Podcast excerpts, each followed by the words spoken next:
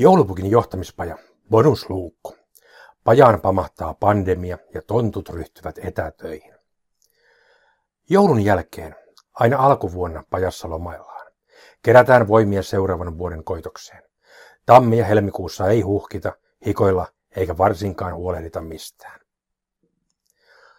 Maaliskuussa aloitetaan nousujohtainen työnteko. Suunnitellaan, miten tehdään loppuvuosi hieman paremmin kuin yhtenäkään aikaisempana vuotena. Pohditaan, miten maailma on muuttunut ja miten pajan toiminnan pitää muuttua muiden mukana. Kesken kaiken alkoi kuulua huolestuttavia uutisia maailmalta. Kovin kummallinen virus alkoi levitä ja sairastuttaa ihmisiä. Aluksi pukki ja pajan epidemiologi Murkkutoni Väyläkapeikko ajattelivat, että ei moinen ihmisvirus tonttuun tartu. Sen verran olemme eri lajia kuitenkin. Toive ajateltiin myös sitä, että ei näin hyvin olentoihin pääse paha pahojaan tekemään. Eihän yli sata vuotta sitten riehunut Espanjan tautikaan tonttuihin pystynyt. Sinä vuonna tosin lahjoja ei valtavasti varastoon, kun miljoonat lahjansaajat eivät olleet enää paketteja vastaanottamassa. Pajassa ei siis muutettu ensin mitään. Parin päivän päästä alkoi räkänokkatontun lisäksi muutama muukin tonttu niiskuttamaan ja pärskimään. Normi kevätflunssa ajateltiin yhteen ääneen. Päivien päästä huomattiin toinen outo ilmiö. Monen tontun mieliruoka, aamupuuro, ei enää maistunutkaan. Oliko muori menettänyt kokkaustaitonsa? Muutama päivä lisää ja jo kolmannes tontuista oli petipotilaan. Silloin oli pukinkin pakko myöntää, ei ole tontut turvassa. Pukkikin on jo ikänsä puolesta riskiryhmää, vaikka muuten perusterve. Pahinta olisi, jos joulu peruntuisi kaikilta, vaikka aikaa aatton oli matkaa vielä kuukausikaupalla. Pukin piti tehdä päätös. Parempi ylivarautua kuin ottaa riski paljon pahemmasta. Pukilla oli johtamisessaan valtava kokemusetu. Hän oli jo nähnyt, miten rukko ja kolera kohtelivat keskiaikaisia kaupunkeja. Hän oli jo oppinut, mikä silloin henkiä voitti ja mikä taas kuolemaksi koitti. Paja oli pahin paikka. Siinä samassa tilassa oli vieri vieressä työskentelemässä tuhansia tonttuja yhtä aikaa. Miten ihmeessä lahjojen teko ja paketointiprosessin voisi toteuttaa tehokkaasti ilman tartuntavaaraa? Hoksutonttu sen keksi. Pisteään tontut etätöihin. On monta hommaa, jotka voi tehdä omassa tonttukolossa. Pitää vain vähän muuttaa totuttuja tapoja ja keksiä kontillinen uusia.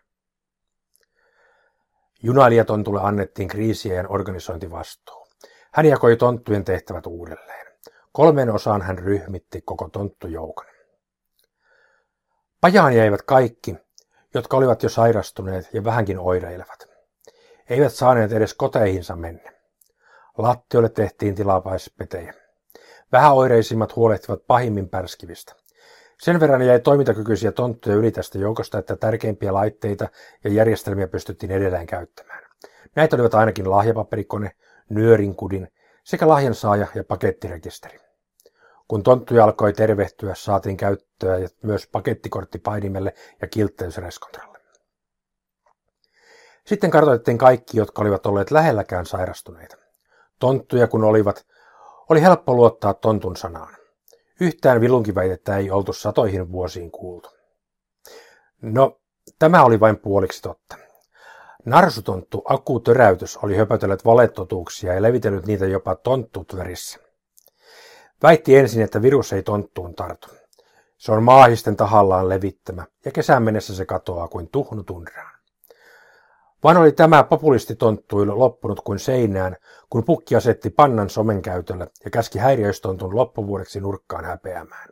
Oli kerrankin sähköjänistonttumies paikallaan. Tämä altistuneiden tonttujoukko osoitettiin yhteismajoituksiin Tonttutavernaan, Porokillan juhlahuoneistoon ja Korvatunturi Areenan käytäville. Altistumattomat saivat mennä koteihinsa valmistautumaan etätonttutouhuihin. Jos joku sairastui, hänet siirrettiin välittömästi hevostalliin tai tonttuhospitaaliin sairauden vakavuuden mukaan.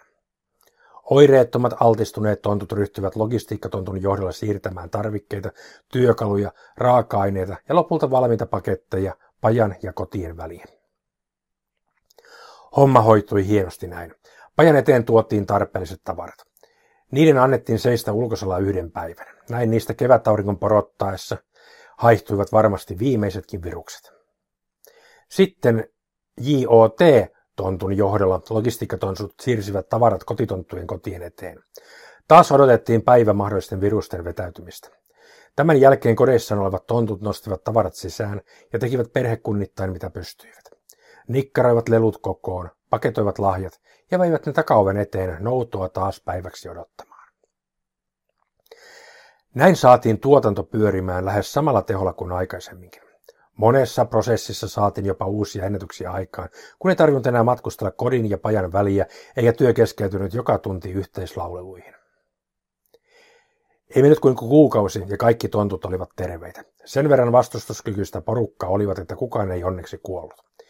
Vielä tärkeämpää nopealle toipumiselle oli se, että kaikki tontut välittävät toisistaan. Maskipakkorikkureita ja itsekeskeisiä supertartuttajia ei ollut lainkaan. Vaan tiesi pukki, että tauti voi tulla takaisin, niin oli tullut toinen ja kolmas aalto rutostakin. Siksi tehtiin vielä muutama muutos vastaisuuden varalle. Joka tontulle tuli maskipakko. Myös pukille ja muorille.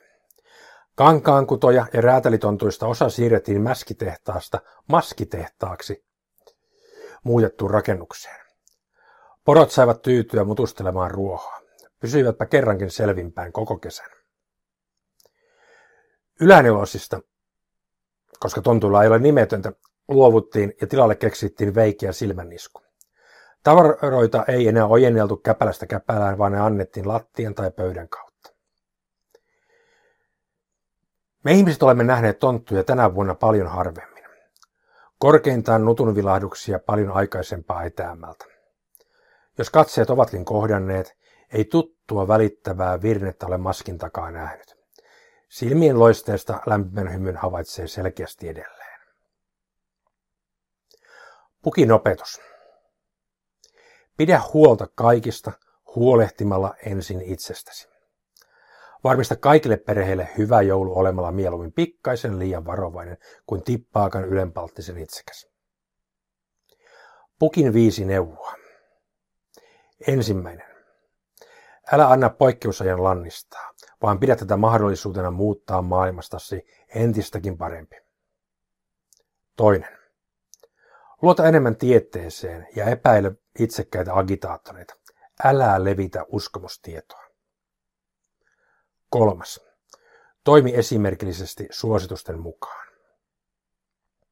Neljäs. Ole ihminen ihmiselle, tonttu tontulle. Monet tarvitsevat tukeasi enemmän kuin koskaan. Viides. Hyödynnä tekniikkaa, rakenna mahdollisuuksiesi mukaan sellainen kotistudio, että etäkohtaamisesta tulee nautinto yhteyden molemmissa päissä.